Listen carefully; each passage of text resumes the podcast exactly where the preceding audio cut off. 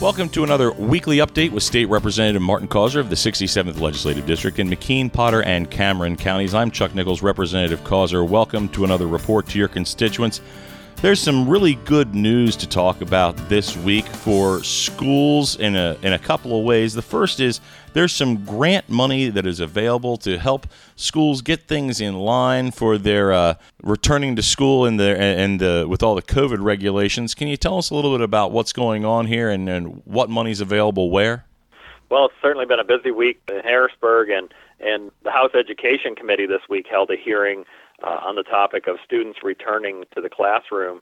And uh, the committee heard from teachers, administrators, directors, from both public and non-public schools about plans being made to uh, get students back in the classroom this fall and all the safety measures that are being planned.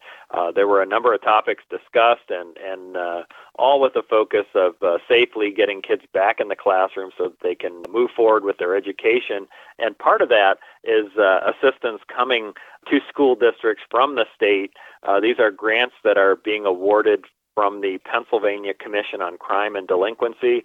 They've been uh, appropriated by the General Assembly to help school districts with uh, COVID 19 related health and safety needs uh, in the 2020 2021 school year. And this program is open for, for all school districts, and the deadline to apply is, is June 30th. The school districts under this legislation and through this program are eligible for $120,000 plus an amount based on average daily membership at the school district. So every school district is guaranteed at least $120,000 if they apply. And the funding can be used for cleaning and sanitizing products, for training and professional development of staff, dealing with sanitizing and, and minimizing the spread of infectious disease, for equipment purchases, for purchases that need to be made to uh, assist with social distancing, for purchasing educational technology uh, equipment. So it's it's pretty broad, and uh, I think that that's important. But it's it's a program that I think can help our school districts a great deal.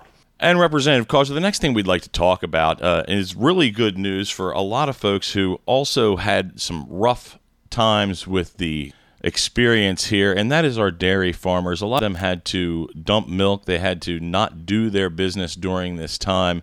What's being done to help them?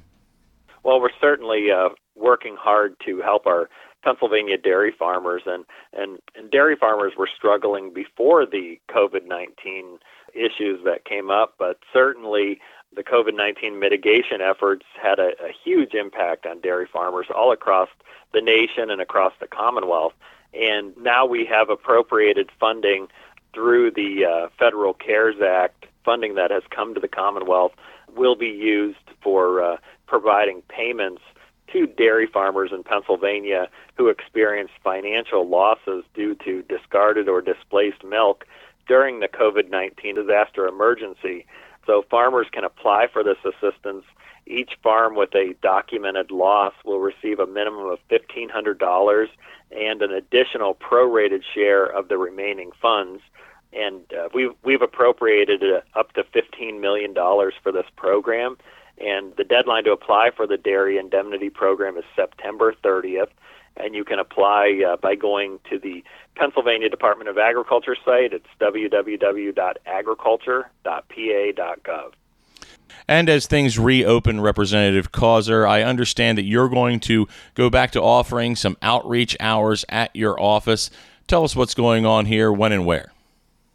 Well, my offices have been open through the entire COVID 19 situation. However, we have been unable to conduct outreach hours at various locations throughout the district. We will now be resuming those hours starting on July 2nd. I'll be at the Emporium Borough office from 9 to 10 and then at the Port Allegany Borough office from 11 to noon. It's an opportunity to reach out to folks that might not be able to uh, travel into one of my district offices. So I would certainly encourage folks to, to come out if they have a question or a concern or would like to discuss any state related matter. As always, you're also welcome to contact one of my district offices in Bradford, Coudersport, or Kane that are open full time for service. Representative Causer, thank you for this informative report to your constituents and tune in for another weekly update with State Representative Martin Causer.